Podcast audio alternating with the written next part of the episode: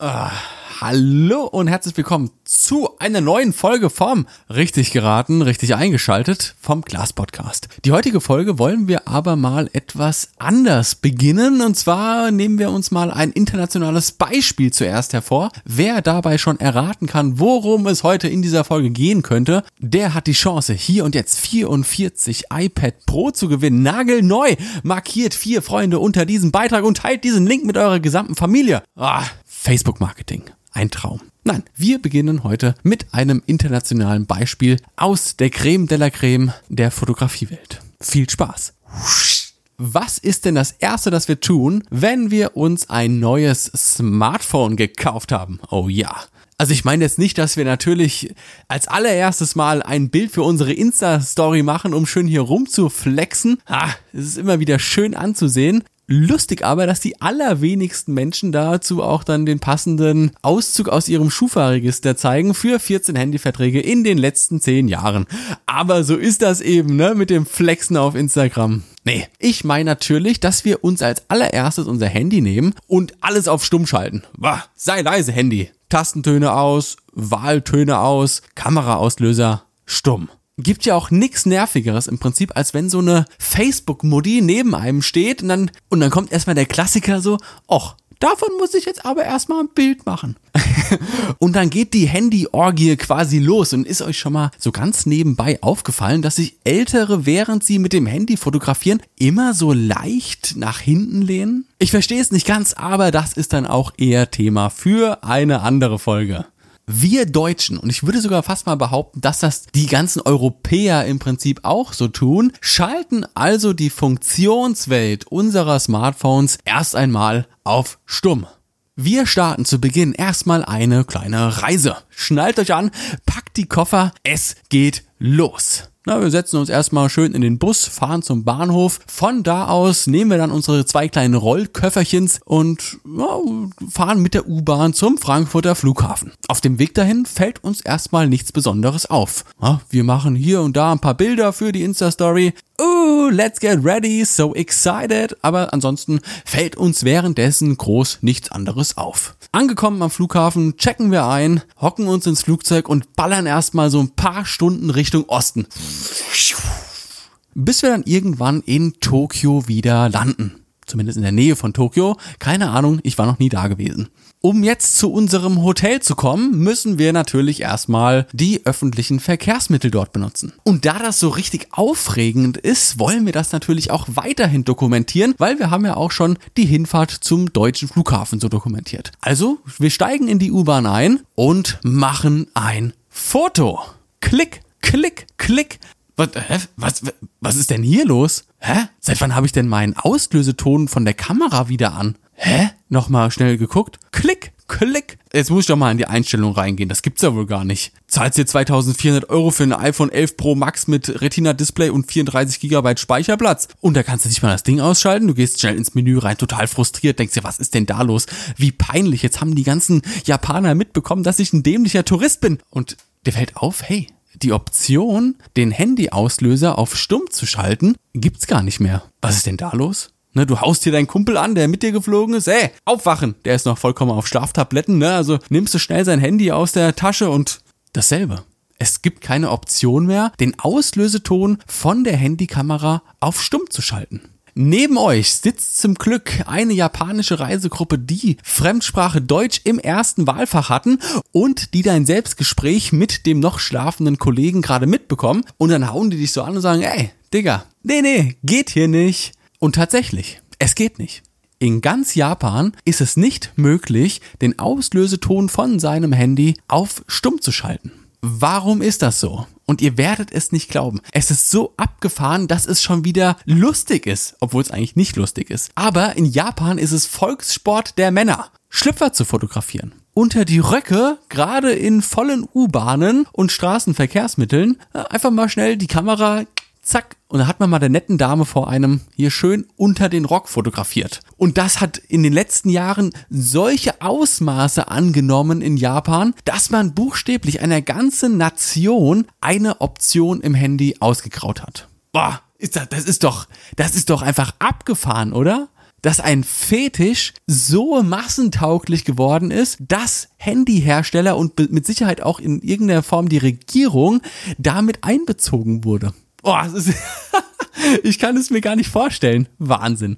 Interessant an dieser Stelle wäre es jetzt zu wissen, ob das so ein Ländercode-Ding ist, also dass das quasi jedem Menschen auf der Welt so geht, sobald er in Japan ist und das äh, Handy quasi feststellt, dass es jetzt gerade in Japan ist und dann automatisch auf stumm geschaltet wird, beziehungsweise auf laut geschaltet wird, oder ob es irgendwo Länder auf der Welt gibt, in denen Handys verkauft werden, die dann in Japan tatsächlich noch einen Auslöseton hätten. Das wäre doch eine riesen Geschäftsidee, wenn man den ganzen Perversen dann für gigantische Summen Handys verkauft, die man auf stumm schalten kann.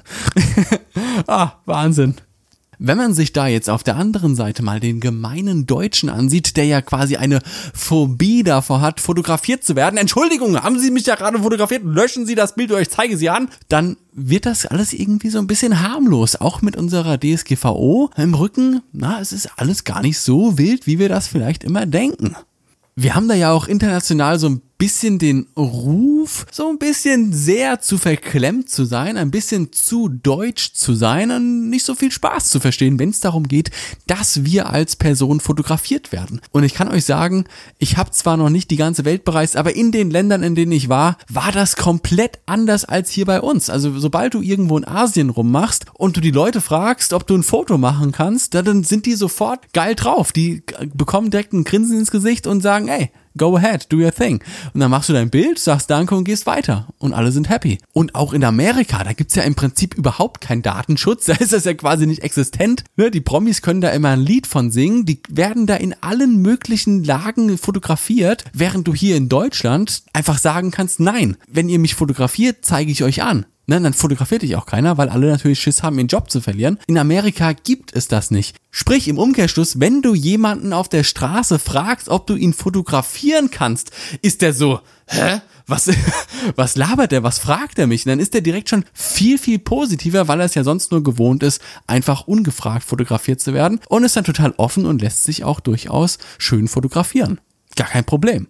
Geh mal am Samstagnachmittag in die Mainzer Innenstadt und frag jemanden, ob du ihn fotografieren darfst. Es dauert wahrscheinlich keine fünf Sekunden und er haut dir seine Ditchbrezel erstmal über den Schädel und hat schon mit einer Hand die 110 am Handy gewählt und ist kurz davor auf Anrufen zu drücken. Ne? Also da verstehen wir einfach überhaupt gar keinen Spaß. Und dementsprechend haben sehr viele Fotografen in Deutschland einfach auch gar keinen Bock mehr, hier in Deutschland Streetfotografie zu machen. Weil sie sich einfach sagen, ey, sobald ich da irgendwas hochlade und da ist vielleicht irgendwo jemand zu erkennen, ich habe keinen Bock angezeigt zu werden. Sollte man sich aber deswegen jetzt den Spaß an der Fotografie vermasseln lassen? Also ich kann euch sagen, nee. Es gibt nämlich ein paar ganz einfache Tricks, wie man jegliche Argumentation von solchen Wutbürgern recht leicht aushebeln kann, die dann auch im Nachhinein mit Sicherheit keine Konsequenzen nach sich tragen. Ich, nur um mich rechtlich abzusichern, auf diese Angaben gebe ich natürlich kein Gewähr. Als ich 2017 einer der Fotografen war, die den Hessentag fotografieren durften, gab es im Briefing davor natürlich auch irgendwann das Thema DSGVO und Datenschutz. Wir haben also so ein bisschen darüber diskutiert, wie können wir Menschen fotografieren und da laufen ja schon durchaus sehr, sehr viele Menschen auf einem Fleck rum, ohne dass wir irgendwann am Ende des Tages eine Klage am Hals haben. Der einfachste Trick, aber auch uh, langweiligste Trick an dieser Stelle ist natürlich die Person von hinten zu fotografieren. Also du stehst irgendwo, da läuft jemand vorbei, wartest da einfach, bis er dir den Rücken zudreht und nimmst dann dein Bild auf. Aber wie gesagt, ist auch immer uh, langweilig. Also ich habe nee, Person von hinten, das ist mal okay, aber wenn dann auf jedem Bild nur eine Person von hinten zu sehen ist, ist ja auch irgendwo Kacke. Wir wollen natürlich auch so ein bisschen Emotion mit ins Bild reinbringen. Und solange die Person jetzt keinen hochinteressanten Hinterschädel hat, ah, ist es halt nicht so doll. Ein relativ massentauglicher Trick ist es einfach, keine Person in den Fokus zu rücken. Sprich, du nimmst halt relativ weitwinklig das gesamte Geschehen auf. Dagegen kann sich auch niemand wehren, weil per Definition muss die Person damit rechnen, sobald sie eine öffentliche Veranstaltung betritt, dass sie auch gegebenenfalls bildtechnisch aufgenommen werden kann das bedeutet nicht per Definition, dass die Person im Fokus steht. Aber wenn eben ein Filmteam da ist und die mal mit ihrer Kamera durchs Publikum schwenken, damit musst du als Besucher einfach rechnen. Und dagegen kannst du dich im Nachhinein auch nicht wehren. Auf einer privaten Veranstaltung sieht das dann schon wieder ganz anders aus. Öffentlich, ah, ah, ah, kannst du nichts dagegen sagen. Da musst du halt mit deinem Arsch zu Hause bleiben, wenn du so ein verschissener Spießer bist. Mein Lieblingstrick davon ist, dass man dieses breite Bild der Masse einfach so in einen engeren Ausschnitt reintreibt. Beispielsweise, du stehst auf einem Volksfest ja, und dann ist vor dir so eine Bude, an dem du Pommes kaufen kannst. Ja, und das sieht recht cool aus, weil die schönes Licht haben, weil die Stimmung gerade gut passt. Und dann gehst du einfach ein bisschen näher dran. Und dann siehst du, wie ein Kunde mit dem Verkäufer interagiert. Und dann kannst du ganz easy hergehen und kannst diese Szene fotografieren, ohne dass dabei eine Person tatsächlich im Fokus steht und du ein Wahnsinnsbild im Kasten hast. Der beste Trick,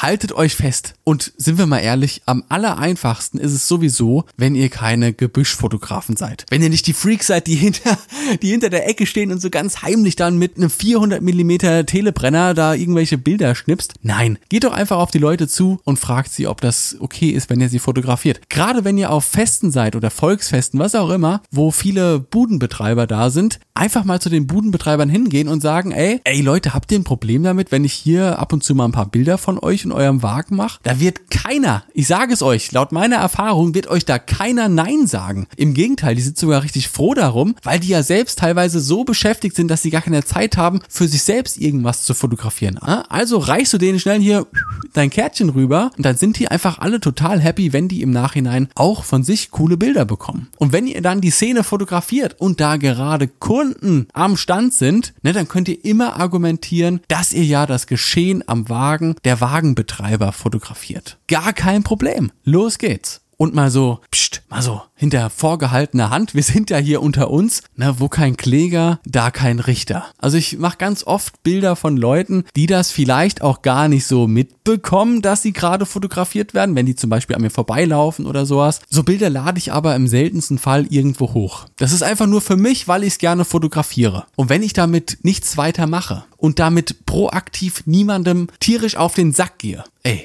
macht doch einfach. Ne? Wer soll euch da irgendwas anhängen? Und wenn es wirklich so weit kommen sollte, dass ein Wutbürger auf euch zugestürmt kommt und sagt, ey, löscht das Bild. Ah, Digga, dann gehst du her, zeigst ihm dein Handy-Display und löscht das Bild. An der Stelle noch ein Trick, den ich euch, den ich euch nicht empfehle, von dem ich aber durchaus schon öfter gehört habe. Und zwar haben sich Fotografen eine Videodatei auf ihre Speicherkarte geladen, in der man die Menüführung sieht, wie gerade eine Speicherkarte formatiert wird. Das bedeutet, so ein Typ kommt, oh, löscht das Bild, auf euch zugerannt, ist schon kurz davor, euch zu verprügeln. Und dann sagt ihr, ey, ey, tu mir nichts, bitte tu mir nichts, ich bin nur Fotograf. Und dann zeigt ihr ihm eure Kamera, während ihr dann einfach schnell das Video abspielt, wo dann quasi die SD-Karte formatiert wird, obwohl, obwohl ja eigentlich alles noch da ist. Wie gesagt, das würde ich euch nicht empfehlen. Ich habe nur durchaus schon gehört, dass das andere Fotografen so machen. Generell ist es aber natürlich so, dass das Fotografieren von anderen Menschen im Jahr 2020 in Zeiten vom Missbrauch des Datenschutzes, wie man es sich nicht nur in seinen kühnsten Träumen vorstellen könnte, besonders wenn wir jetzt mal auf äh, Online-Daten blicken, ist das aber alles ein sehr, sehr komplexes Thema und kann nicht so wirklich verallgemeinert werden. Ich finde also, wir sollten da ruhig auch öfter mal drüber sprechen, weil das ja ein Thema ist, das im Prinzip sehr, sehr viele Fotografen betrifft. Und nur die wenigsten Fotografen, die zumindest in meinem Dunstkreis herumschwirren, sind da in engen Zusammenarbeiten mit irgendwelchen Anwälten, um sich da abzusichern. Ne, Im Zweifelsfall lieber nicht fotografieren, als sich irgendwie Ärger einkassieren. Aber ich möchte nochmal sagen, wo kein Kläger, da kein Richter. Und ist es nicht unsere Aufgabe, auch als Künstler, sich einfach zu nehmen, was wir wollen? Vorsichtig, ne? Niemandem einfach ungefragt die Kamera direkt in die Nase drücken. Das ist einfach nur assi und ruiniert auch dann in gewisser Weise den Ruf vieler anderer Fotografen. Aber wenn man Geschehen aufnimmt, Geschehen dokumentiert, bei dem kein anderer zu Schaden kommt, bei dem andere Menschen einfach nur Beiwerk zum Bild sind, dann finde ich schon, sollten wir das auch durchaus ungefragt fotografieren dürfen. Wir dürfen dabei ja auch nie vergessen, dass wir boah, in unserer Tätigkeit natürlich auch so ein gewisses Stück an Zeitgeschichte dokumentieren. Und das ist im Nachhinein doch viel wertvoller für uns, auch für unsere Kinder, wenn wir es denen irgendwann mal zeigen, unseren Enkeln, wie es hier damals bei uns aussah, was für Klamotten die Leute anhatten, wie sie rumgelaufen sind. Nicht, nicht welche Schlüpfer die Mädels damals anhatten, aber wie sich die Gesellschaft einfach entwickelt hat in den Jahrzehnten, die einfach zwischen diesen Bildern liegen. Finde ich sehr faszinierend und ist auch immer in gewisser Weise unsere Aufgabe als Fotograf. Ah, Wahnsinn. Ich weiß nicht, wie es euch geht, aber ich habe jetzt so richtig Lust, irgendwo U-Bahn zu fahren. Nee, Spaß beiseite. Ich hoffe, ihr habt auch heute wieder so ein bisschen was mitnehmen können aus der heutigen Folge. Hattet etwas Spaß, habt euch leicht unterhalten gefühlt. Und dann würde ich einfach vorschlagen, dass wir uns das nächste Mal wieder hören, wenn es wieder heißt Klaas zu dem Podcast. Vielen Dank fürs Zuhören, ihr süßen Mäuse. Ich hab euch ganz doll lieb. Lasst krachen. Brrr.